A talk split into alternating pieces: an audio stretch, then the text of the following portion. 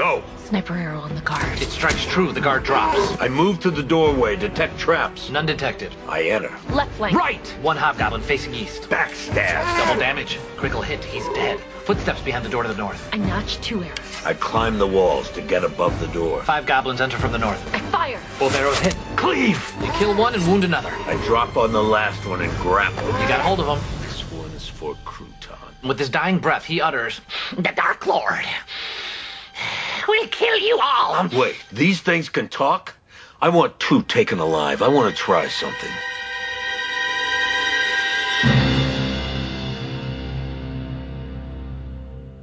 It has finally happened. We're going to talk about Dungeons and Dragons. Welcome to Let's Roll, the show where we discuss various role playing games with guests and fellow tabletop gamers. I'm Siskoid, and if you're wondering which edition of D&D we're going to talk about, we're actually not going to talk about any single edition. I thought it'd be more interesting to discuss D&D settings rather than rule sets. And today we're talking about one of D&D's most established worlds, the Forgotten Realms. And so I've assembled a small panel of guests, including one of my players adventuring in the realms and a dungeon master himself dungeon mastering in the realms, Fred Melanson. Hi, thank you for having me. And a good friend from the podcastosphere who is running an online game in the Forgotten Realms right now, Mr. Jonathan Schaefer Hames. Hail and well met, Siskoid. It's a pleasure to be on your show. Before we get into it, uh, the Forgotten Realms themselves, this world, let's talk about our general histories with the role-playing hobby and how quickly D&D came into it since we're going to talk about D&D. So, Jonathan, let's start with you. You know, you you've been gaming for a long time. Yes, I have. I've been gaming since the early 80s. Uh, I think I was about 9 years old and D&D was my introduction to it for I mean, from a time when basically D&D was almost all there was. Uh, but I, I played basic D&D, basic experts and then basic expert companion transferred to AD&D first edition and then moved up through second, third, fourth, fifth. I played all of them, played a lot of other games. I, I like all of them, all of the different editions and to various degrees. Really like fifth edition. Currently running an online game with uh, fellow podcaster Clinton Robinson, who I understand it's his fault I'm on this show. Yes. All right. Man will do anything for experience points.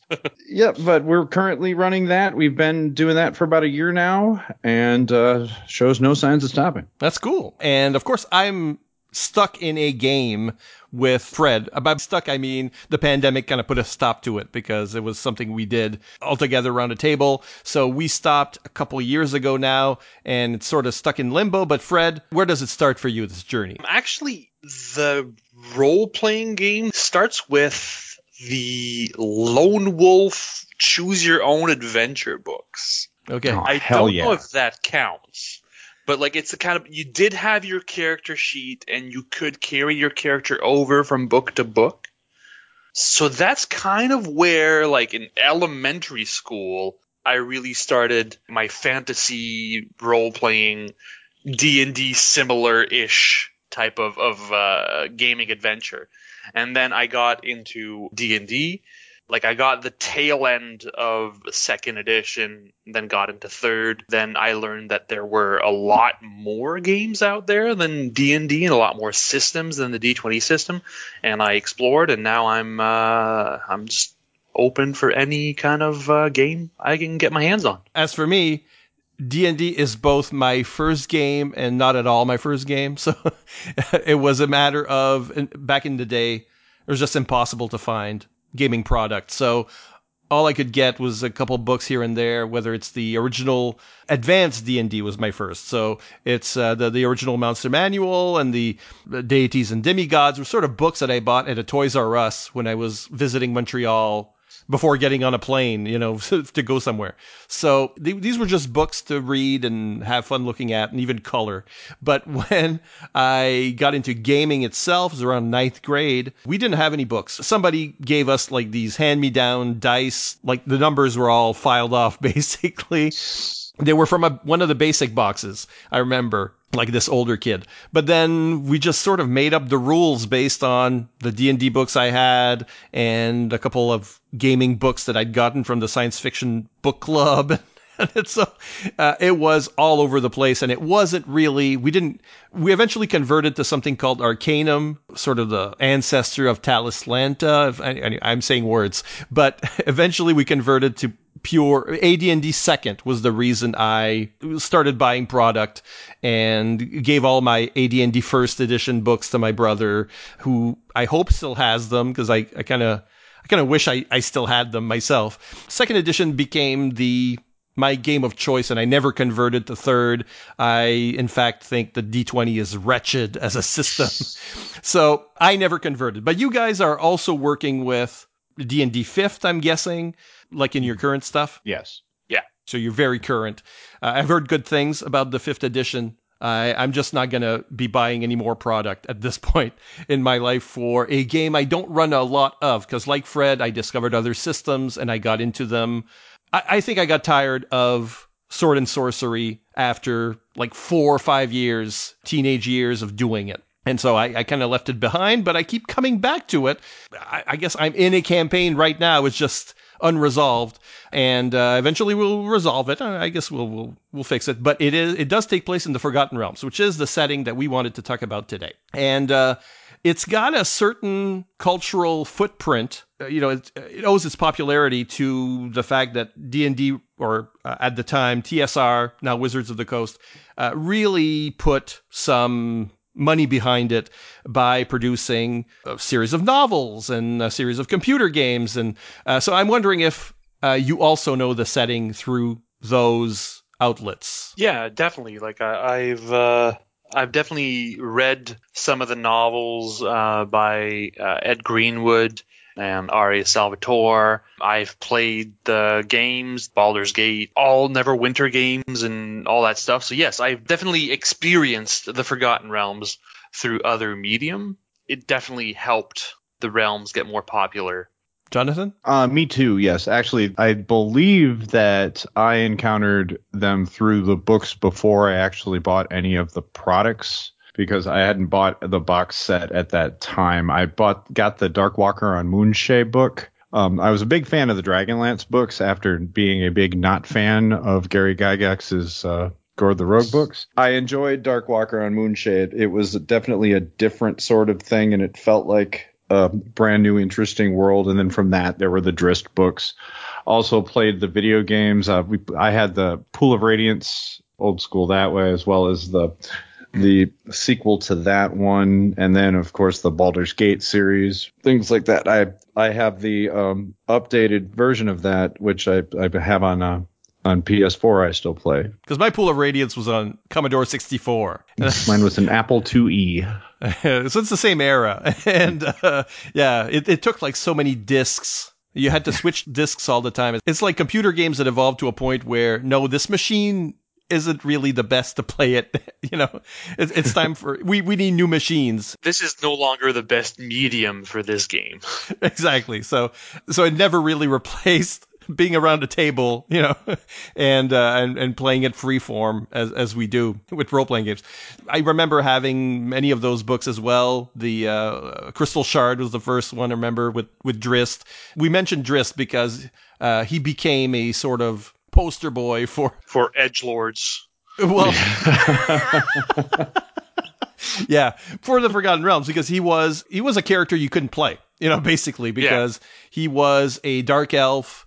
Uh, which already is supposed to be an evil race, but he was with the good guys and kind of a ninja. You know, he, that's yeah, he had you know had two swords and he he was like the essence of cool. So you never could play such a character, or I mean, you could bug your game master for you to play such such a thing. Apparently, Vin Diesel only plays Dark Elves when he plays D and D. Like he, I've heard that. Yeah, it's now more possible, but you know, back in the day, there was like many more restrictions. It wasn't quite possible. So I remember those I, those books are missing. So like any book that I don't have now, like I have all my books from when I was a kid. So it means I lend them out. Like I was thinking about this, and it's like I lent them out, and somebody never brought them back. So that's what happened to that. Shame. Uh, I, I have an extra copy of Crystal Shard if you want it. Like I don't want it because I remember even at whatever age I was reading it, uh, late teens, that uh, it wasn't very well written. It this is, is a bit rough. Stylistically not great. You know, I was more interested in the world and the characters, and I do have all these heroes uh, in miniatures that I painted, and I, I might put some of those pictures on the website at firewaterpodcast.com, along with some of the material, the gaming material that we're going to talk about, so people have something to look at. Okay, so let's talk about that setting. Just give you some basic facts about it. What are the Forgotten Realms? Uh, they are the brainchild of game designer Ed Greenwood, who had used it to tell childhood stories back in the 60s. The Forgotten Realms then became an official D&D setting in 1987 after showing up in Greenwood's articles for Dragon magazine since 1979. AD&D second edition basically chose it as the primary D&D setting, a new setting for a new edition of the game, I guess. The premise is that long ago, planet Earth and the world of the Forgotten Realms were more closely connected, and as time passed, the inhabitants of Earth had mostly forgotten about the existence of that other world, hence the name.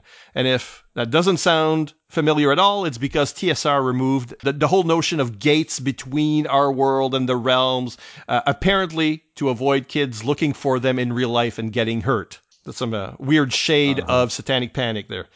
Uh, it, it would go on to become probably the most popular D&D setting, and the game's publishers, whether TSR or Wizards of the Coast, have connected it to other settings in some way. There's a way to reach the Forgotten Realms from other places. To describe it in the quickest way, imagine that on the planet Toril, there is a huge continent called Faerun, which contains or is adjacent to many cultures, either fantastical or akin to the ones from Earth's own past. And of course, it's D&D, so it's a world of magic and monsters through which your adventurers travel. So that's basically the realms. I don't think I've described them badly. I guess the question is what to you is the charm or value in using the realms as your setting as opposed to the other settings at the time, which would be the world of Greyhawk and Dragonlance. Why has it become the default D&D setting? One correction on that description, though. I think they have gone back and now there are um, it is implied that there are portals again um, oh. um, between our world and there. In one of their recent products, Tales of the Yawning Portal, they have a, a, just like a poster map of all of these various realms characters sitting around in a bar, including Matt Mercer, who is the dungeon master of the Critical Role, who who um, helped uh, with some of the design of that, and so they they let him be there. So apparently Matt got there somehow. But as to your question, um, you know, the realms did it took over from Greyhawk as the you know basically kind of generic fantasy world, as it were, and less so Krynn. They're all sort of uh you know at least in their primary aspect, they're like a medieval European middle aged setting. I think what it was basically going on was that once Gary, that was about the time Gary Gygax had left the company and they wanted to break his ties as much as they could, but due to a couple of lawsuits that was going on and various other things. So they were they broke free from Greyhawk and, and went off into the realms full speed ahead. I think the staying power of it is that Ed Greenwood's had so much backstory that he brought to it, and it it just seemed fully formed as opposed to like the previously they had tried to do this with the Dragonlance books with a or, or setting or adventure modules and the books and various things with various degrees of success, but that kind of felt like it was being created as it was going. Whereas this one really felt like you were dropped into a real place. And they had a lot of varying cultures, you know, that were, you know, it's like here's the Aztecs and Mayans, but in D and D. You know, here's here is in, in, eh, various Asian cultures, but in D and D, and there's a lot of detail there. And if you're looking for basically any sort of basic high fantasy thing, you're going to find it somewhere there, and it's going to have just enough detail to really, you know, get you up and running more so than in some of the other ones. Whereas Greyhawk just kind of begins and ends with the Western European style thing. The Realms really does embrace the other sorts of cultures and, and makes it their own. I definitely agree. And I think that for me, it's that lived in world feel, which I think is caused by the fact that when it became the official world and they did that big marketing push to have the novels and all that stuff, then that created lore and made this world feel lived in. It has legends. It has different cultures and different worldviews based in this world, and and that made it popular at the time.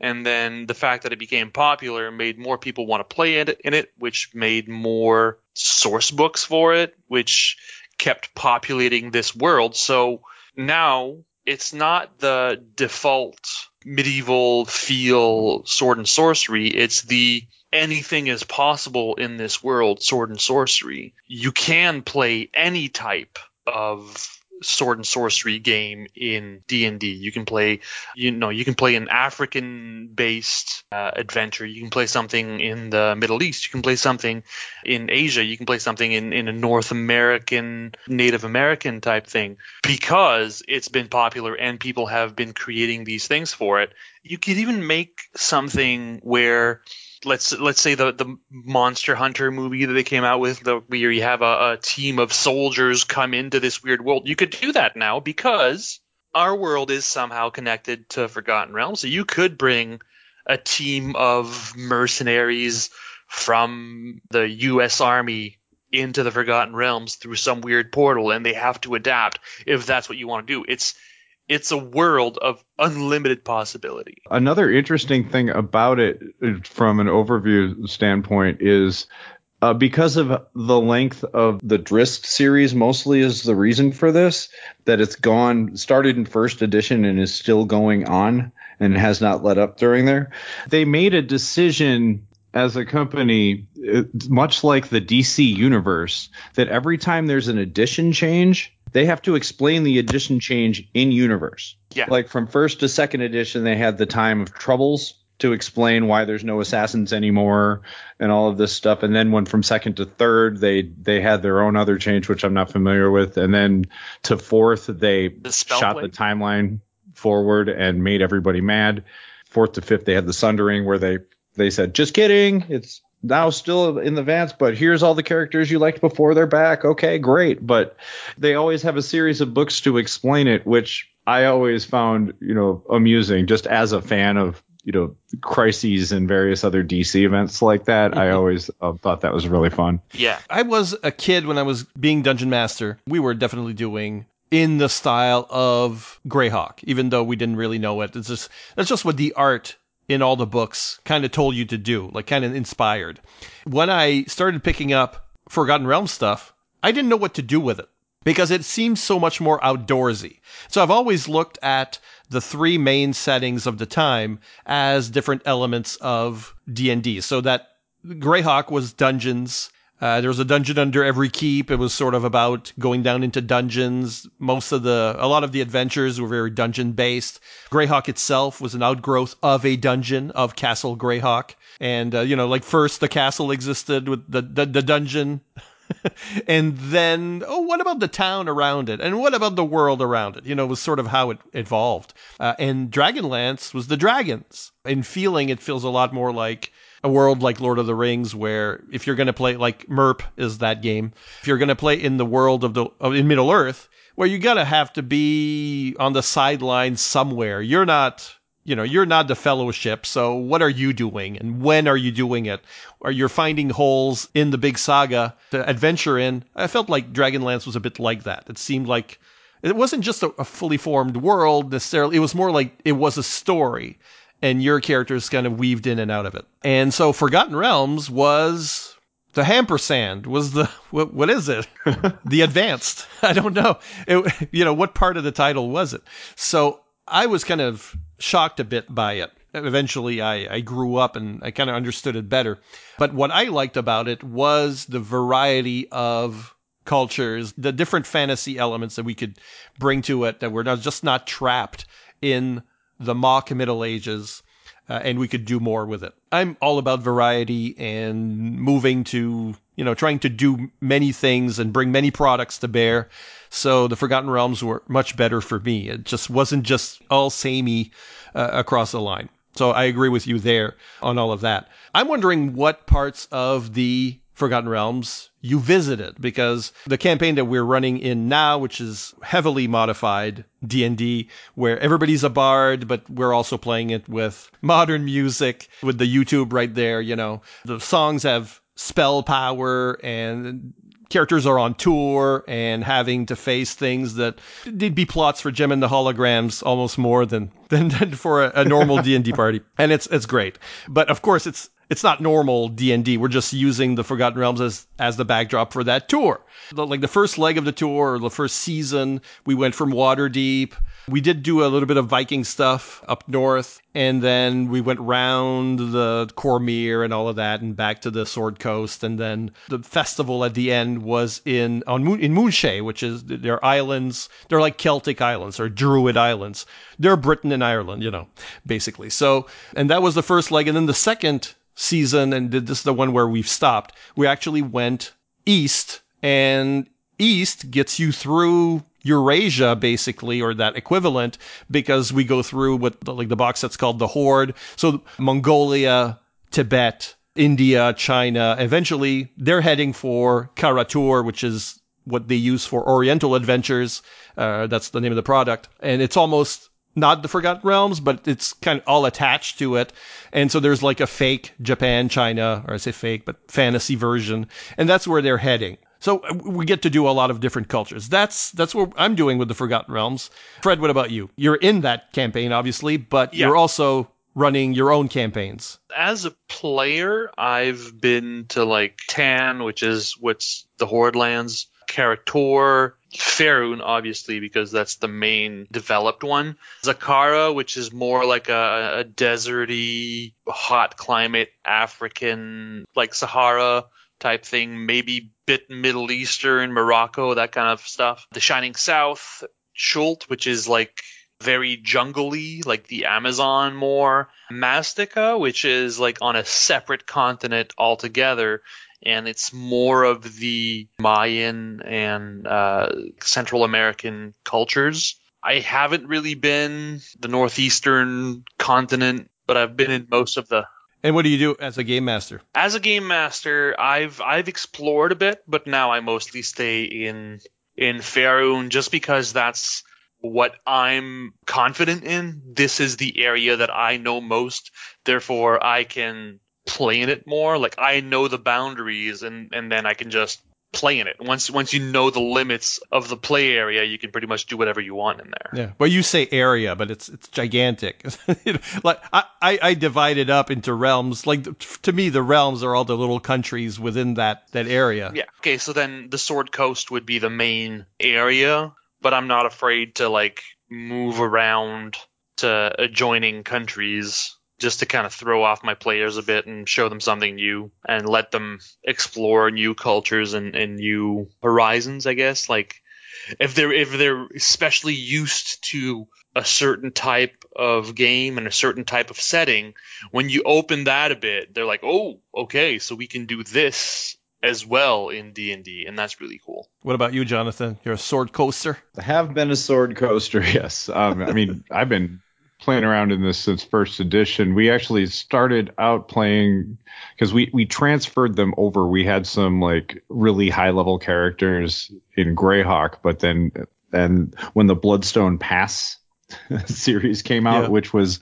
one of the first things converted to Forgotten Realms, we wound up playing there, and that's up in Vaasa, up in the upper north. It's not much real culture to it. It's just a snowy place where a lich lives. And then there were Duergar and Orcus worshippers and whatnot. And while in college in second edition, we had a rather extensive campaign in Cormyr. That was a lot of fun. It was very, very knights and chivalry oriented. That was kind of cool. Uh, recently, my a recent one since fifth edition, uh, my wife Maggie and I uh, take turns running campaigns. We- We've done several in the Sword Coast because that's where the Mines of Phandelver adventure, which by the way, if anybody, if we are convincing anybody here to want to try to play in there, that is an amazing place to start. It's a great adventure. Uh, that one takes place throughout the Sword Coast region, and it has a very wild westy feel to it. You know, there there are cities, but they seem very far away and they're just small towns and there's problems and you're the ones who have to deal with them. She ran us through Tomb of Annihilation, which takes place in Chult. And right now I'm running one for Maggie and Clinton Robinson and our friend Sebastian. And that's taking place in the Icewind Dale region, where Drizzt and company are from, and that one's kind of a it's kind of a fantasy Alaska northern Canada basically. It's like fishing and mining villages way up north, uh, supposed to be people that are trying to get away from the rest of the world, and in the current situation. It is completely cut off from the rest of the world, and the, also there's a spell cast over the thing where um, the sun hasn't risen in three years. That's been a load of fun. They're not going to like next week's game. It's not grim at all. It took what was already a grim place and dialed it to 11 and added all of this Lovecraftian horror stuff to it and John Carpenter things. It's it's pretty fun. That's cool. I mean, for me, because we did we did play in Icewind. We had like one of those bard games in Icewind Dale or around there because Fred's character is from like the sort of Viking north of the Sword Coast, uh, and so that's where we played our Christmas special. Our Yule special. Our Yule special, they had like to find some Yule logs, and it was, it was pretty fun. Which kind of brings us to to characters because I, I mentioned Fred's character, a Viking drummer. he's from that area, but other characters from other areas. I think like Waterdeep is a great giant city where all the cultures can easily meet. It's like it's you know it's the Forgotten Realms, New York or London. So I want to talk about characters. Uh, what is it? You know, how do Forgotten Realms player characters and parties differ from those of other settings? So once you're, you've decided, okay, it's the Forgotten Realms, how does that affect character creation, party composition? What happens in Forgotten Realms that is unique to it? What flavor is in those characters that isn't apparent necessarily in Greyhawk or whatever? I mean, there isn't so much difference per se. You know, I mean, a Greyhawk character and a Forgotten Realms character, you could swap worlds with them to, generically, and they could probably um, fit into place. The thing about the realms that really can make the characters shine is that there is so much detail in all of the different areas and so many um, different places you can be from. You combine that with the fifth edition of the game that makes backgrounds such an important part of the character's makeup. It, it gives you certain abilities depending on what your background is. But because the realms are so rich, you know, it's story wise that those backgrounds can really sing and it really gives you an advantage right off the gate. Like if you're if you're a harper, if that's your your background is you're a harper, you know there's so much information about the harpers and you probably if you've chosen that you're probably familiar with that so you know what to go with or if you're from if you're from Icewind Dale or Cormyr or any of those places that I've really found, you know, whereas in Greyhawk, yeah, you can be from Greyhawk, but you know, what does that what does that mean? It just means I'm from generic um, Lankhmar ripoff city. Don't get me wrong, I love Greyhawk, but that's what it is. I thought you were going to say I love Lankhmar, but I love Lankhmar, I love Greyhawk, but probably for the same reason. Being from Greyhawk just means that the adventure takes place in or around Greyhawk. Yeah, there in Greyhawk there's a lot of different countries, you know, and I can even name some of them, but I can't tell you there's like Furyondy. I can't tell you anything about it. You know, whereas Cormyr has very specific, you know, very flavorful things that are very distinct from other things. And if your character is from Cormyr, they're going to act in a different way than if they're from Baldur's Gate. If they're from the Moonshae Isles, they're going to have a much more Celtic druidic feel. If they're from from the Dale lands, it's going to be much more of a like in an Ed Greenwood book, a much more simple folk sorts of things. Hobbiton. Hobbiton, right? Exactly. They're from the Shire. yeah. exactly. Uh, what about you, Fred? I think that there is nothing because like your question was like essentially what can you do in Forgotten Realms that you can't do anywhere else character Well, I would say that you could in any game. You know, you could say I can do anything, I can ignore things, I can focus on things, but games are written in a specific way I find that inspire you towards something. So while you could go against Yeah. the grain, what is with the grain? I would say in Forgotten Realms I'd say nothing. That's that's what's so cool about it. You can do literally anything you want Mhm. and it makes sense within this world. And I think that's actually a difference from what we had before. Yeah, yeah, like that's what I mean. Like there's there's no there's no character that I can make in Forgotten Realms that I can't make anywhere else. But it is the all encompassing fantasy world. Right. So I, I would think that Anything goes. like the big difference to me in a like the party composition would be that if let's say we were in Greyhawk or Krynn, these worlds are pretty homogenous or fairly homogenous. Mm-hmm. So the characters are going to be like from similar culture or all from the same culture or a very similar culture and be the D&D tropes basically. But in Forgotten Realms, you can have, you know, characters from a wide variety of lands with very different philosophies and cultures and even ways to act out their particular role. So, uh, like for me, like you're talking about the like the backgrounds in fifth edition, which is really selling the game to me at, at this point. like that's that seems to be one of the most interesting things about it. Playing as a second edition game master, you know, I was buying a lot of those products, and one of the things that they added in second edition through a number of players' handbooks called well, each role had its own handbook. So there's a, a, a, fighter's handbook and a, you know, a ranger's handbook and a thief's handbook, and there's a handbook for each of the classes. These gave you something they called kits. And kits were a way to, to sort of Make broken characters. well, uh, better define uh, the type of fighter you were. I think fighter is the best of the books because when you think of fighters in D and D, it, it sounds so nondescript. Fighter. I hit thing with sword. I hit things with weapon. That's it. You know. But you know, in, in in our cultures here on Earth, throughout history, we've had so many different types of warriors. So kits are like that. So you could be. What if you you want to play an Amazon? What if you want to play a cavalier? You know, a chivalrous cavalier type. What if you want to play a samurai? What if you want to play a savage warrior from the some more primitive place, Beast Rider, which is probably one of the broken ones, you know, stuff like that. So there's so many different ones. The idea is that to fit those kits, you need lands that fit mm-hmm. those types. And Forgotten Realms gives you that. So in other mm-hmm. words, somebody could say, I'm looking through the book, I'm looking through kits, and say, oh, this, you know, a very specific to, to a culture, warrior or mage or priest or whatever. I want to play that okay, fine. Forgotten Realms has has you covered. You can come from this land, has this culture, has this religion, has this type of whatever you wanted. And then there are places on the map where they might meet, where it makes sense that they might all be there. You know, just like on Earth, there's there's places where people congregate. There's hubs. There's hubs. And then you've got a party that can be like very, very diverse. Whereas in other D&D types of the day, that was not necessarily easy to do, or you had to you had to really bend the world to make that happen. You know, and everybody would go, "Oh, that player always wants to play a thing that you can't play." You know, and people are resentful of that player. Oh, everybody has that player. oh, it breaks immersion. Yeah, but this, or, or verisimilitude, I think is the word. yeah. for So it. this you can actually do it. So I think a Forgotten Realms party can be more diverse than parties from the other worlds that exist. So I would say that's the flavor. A Mhm. Forgotten I- Realms party can look like anything, whereas Even- a, a Dragonlance party will look like the Fellowship of the Ring.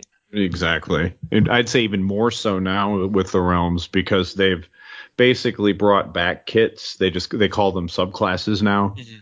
And it's every every character class has that and a lot of them are specifically tied to two realms areas. You can you've got your Knights of Myth Drannor, your Harpers, things like that. And you like we were saying before, you definitely have a lot to go with in order to flavor that out for yourself.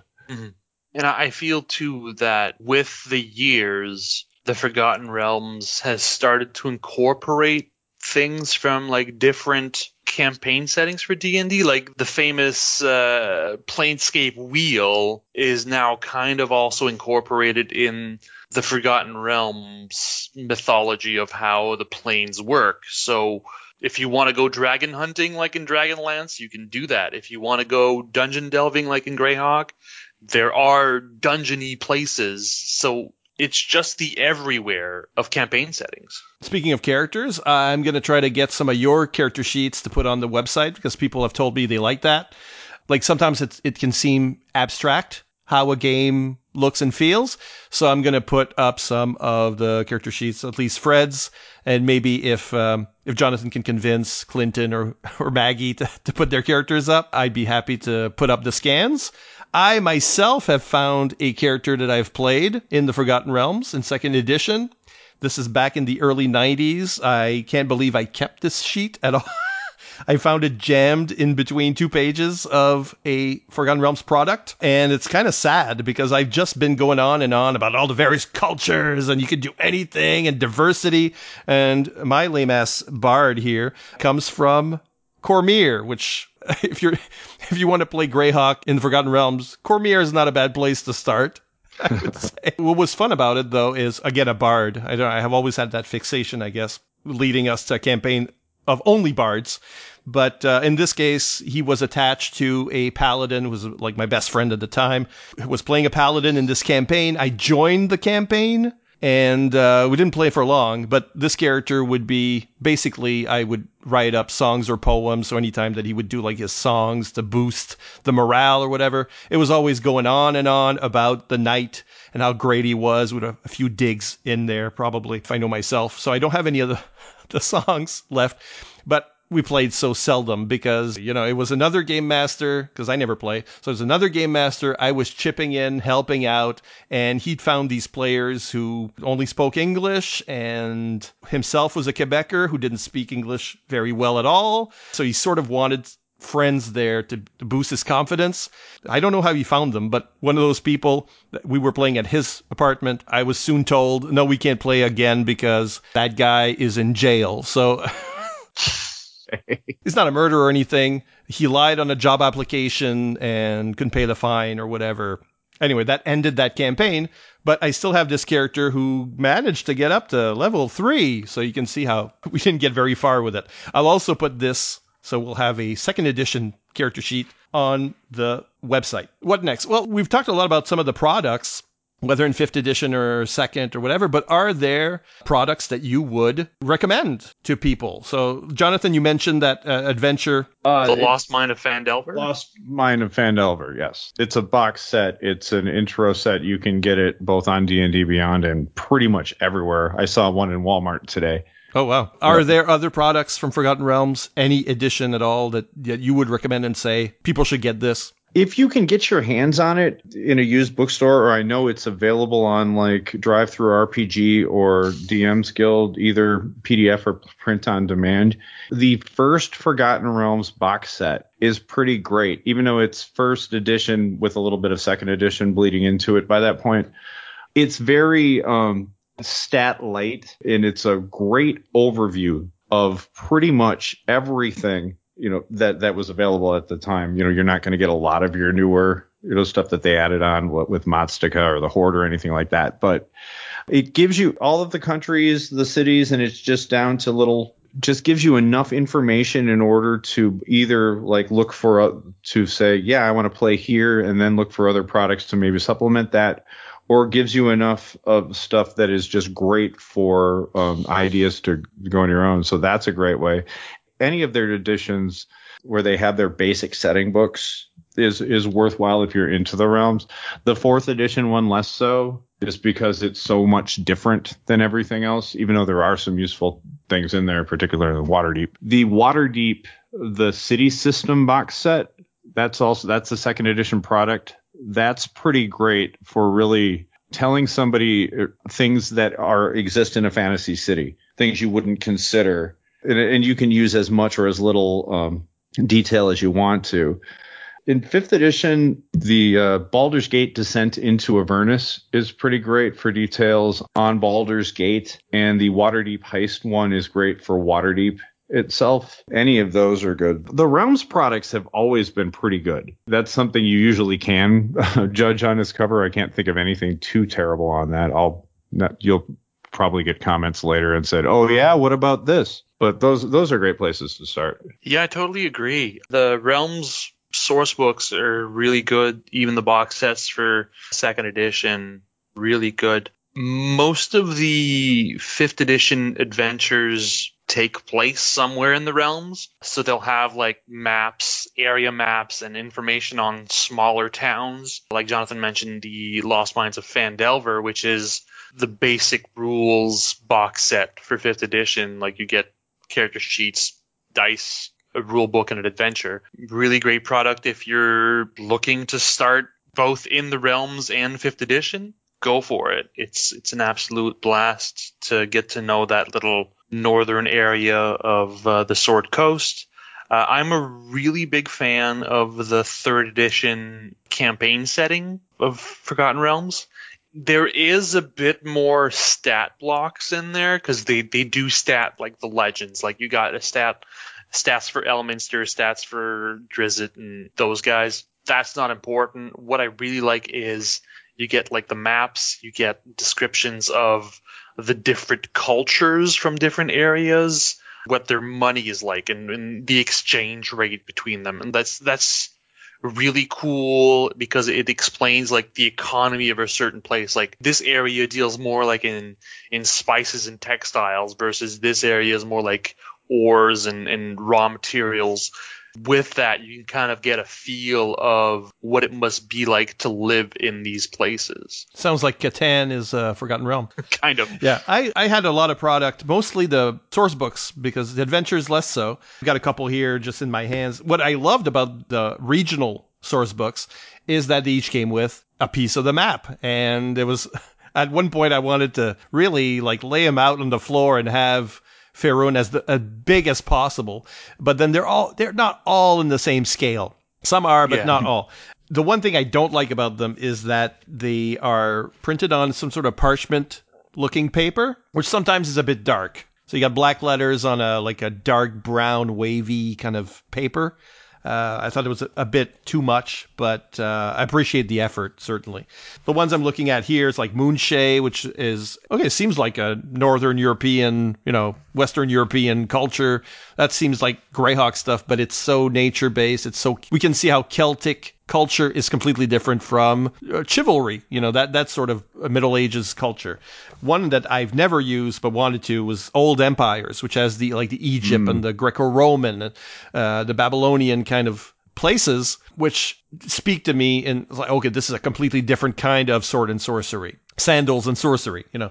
So I wanted to do that, but never went to. And it's like Fred went to all these the Antipodes, you know, which are almost like different games and different settings, like Maztica and all that. So all of that seems very interesting to me, more so than the more Western European stuff. The one product I wanted to bring up is pre second edition. Uh, I know Jonathan's going to get a kick out of this. The the Adventures the Throne of Bloodstone, which is a which says for characters levels 18 to 100, and it was basically Yep. you went down into the the abyss. Your characters are such superheroes. I think the first encounter is a fight with a hundred demons, and then you go down into uh, the pit, basically, where you have to eventually fight Orcus, which is a, a duke of hell, uh, not of hell, of the abyss. So this adventure, I, the story I have for this is that there's like this older game master when I was a kid. So I'm a teenager. He's probably a young adult, but he seemed like he was 40 to us, you know.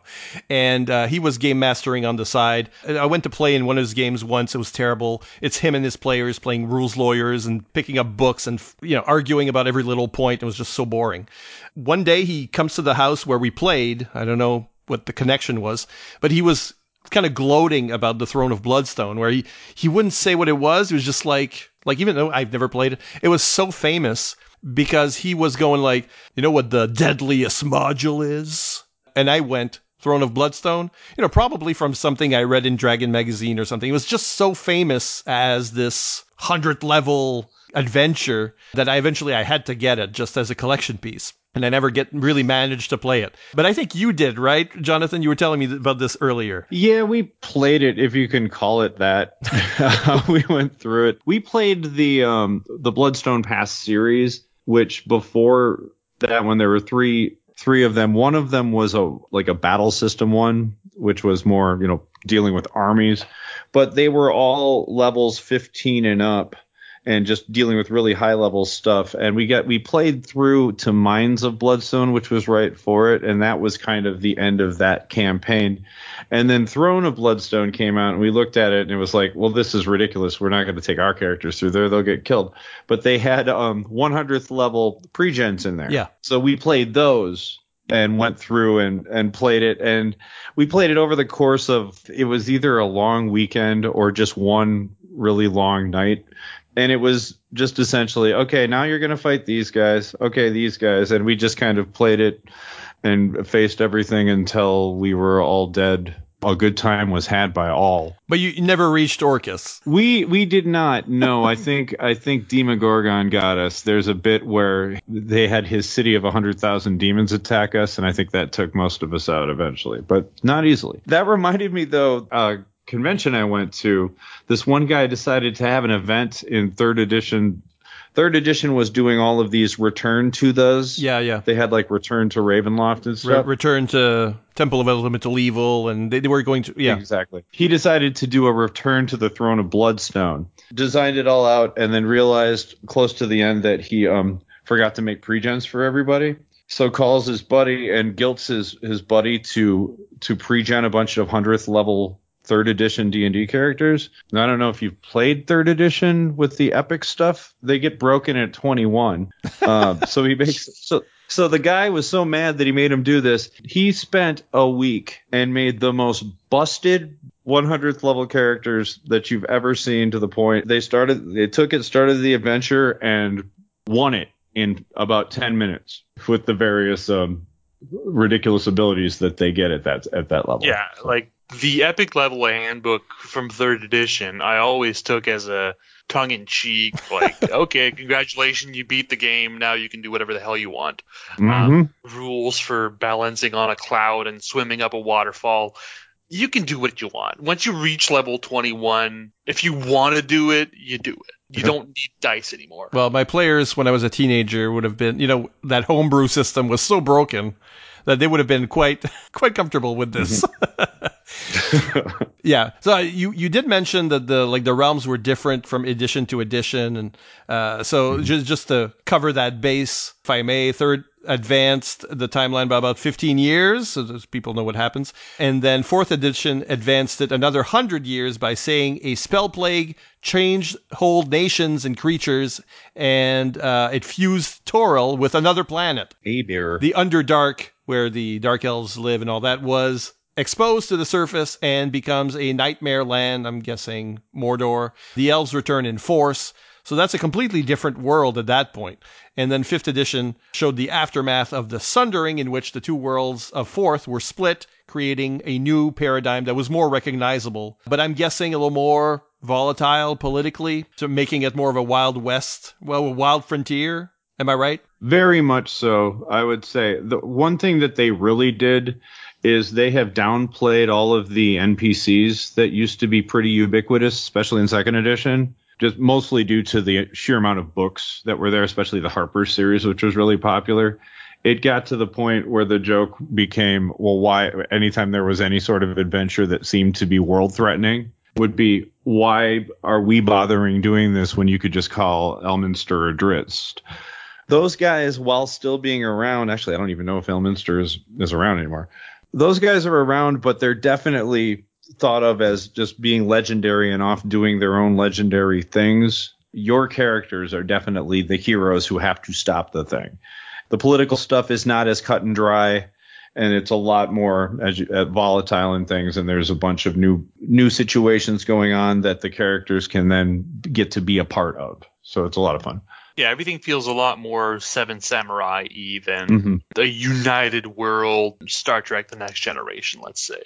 Uh, the Forgotten Realms in Fifth Edition is pretty much like ripped apart and in the process of rebuilding itself. Right. So the borders are more flexible. Yeah. Here's the the big question I ask every show: What lessons have you, us, we learned, uh, either as GMs or as players, from this setting? I learned to roll with it when a player wants to do something that's outside of what I anticipated because of the openness of of the Forgotten Realm. I'm not saying no. I'm saying okay, cool. How can we make this work? You want to make a, a a cat person? Sure. Let's find out where this fits in the Forgotten Realms, and you know, find a way to get you from point A to point B and fit in this adventure instead of going like, mm, no, that doesn't fit with the tone. Everything fits with the tone now, and we're just going to work together to make sure that everybody can essentially do what they want and have a good time. What about you, Jonathan? Yeah, a lot of that stuff too. Especially, I really learned especially with the newest incarnation of it and and these last few campaigns I've done, I've really learned of the value of using the world as a resource to make your characters and your NPCs and your adventures more interesting. For an example, in the in the adventure we're running right now, um, Clinton's character, he's a fighter with the noble subclass. I, I you know, and I could have just left it at that. Okay, you're a noble, you're snooty, you're an Icewind Dale. But I was like, okay, let's let's figure out what city are you from? You're from Waterdeep. Let's look up Waterdeep. Let's find out the nobility of Waterdeep. Okay, here's this family. Then let's see you. Then there's this other family here. We're going to say that that that's a rival family, and then and then that allowed me to create an NPC.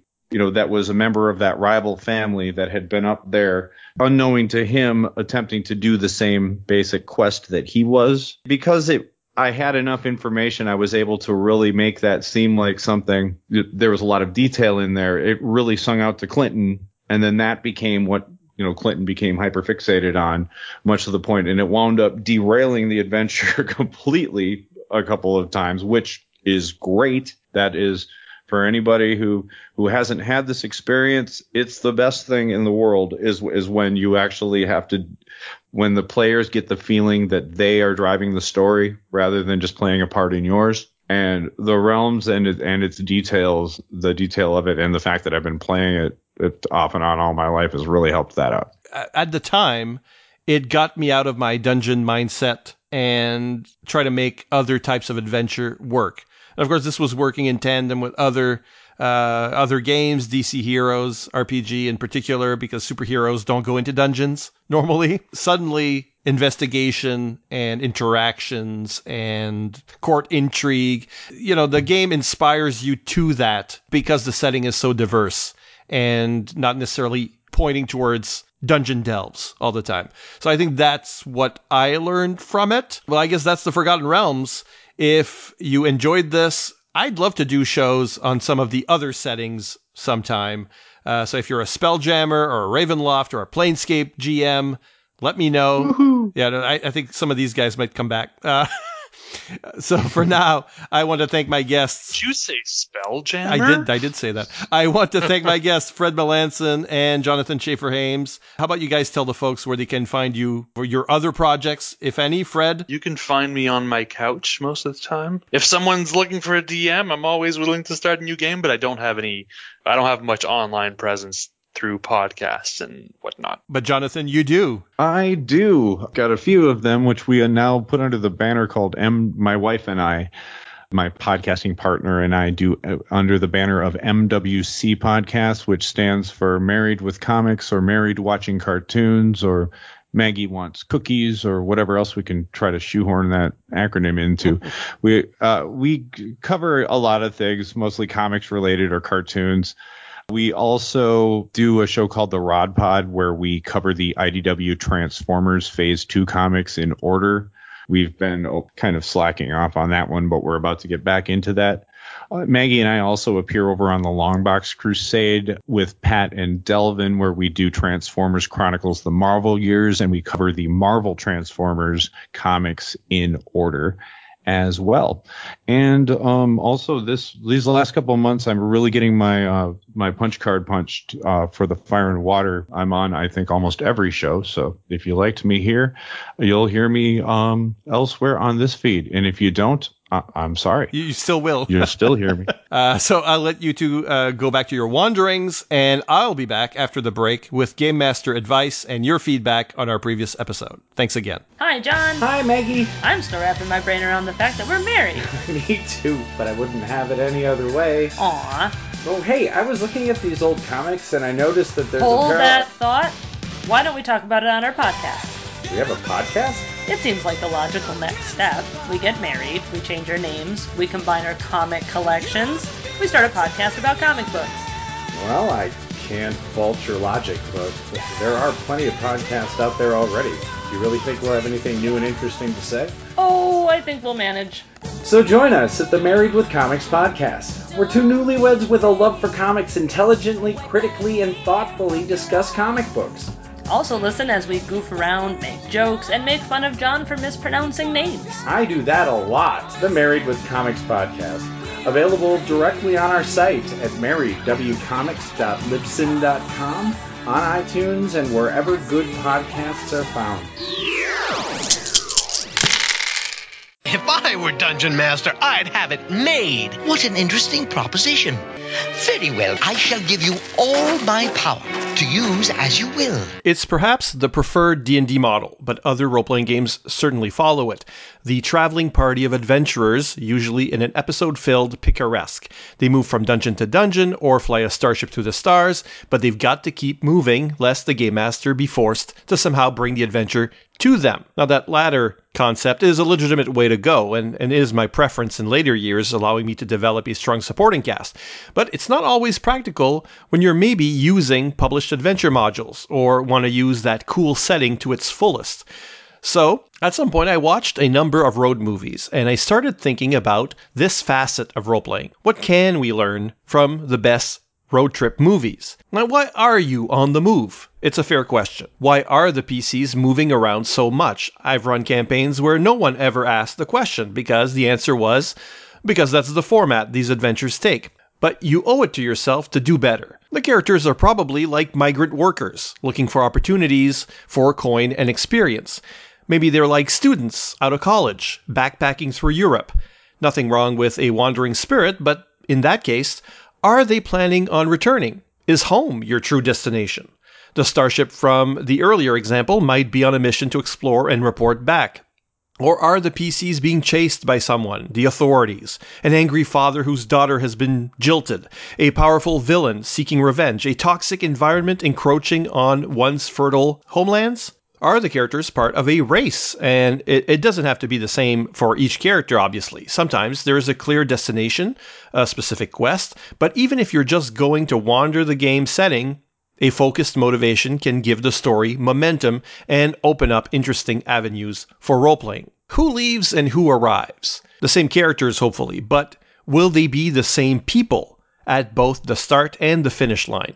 The point of most RPGs on a player satisfaction level is to increase in experience. The rookies leave home and come back heroic veterans.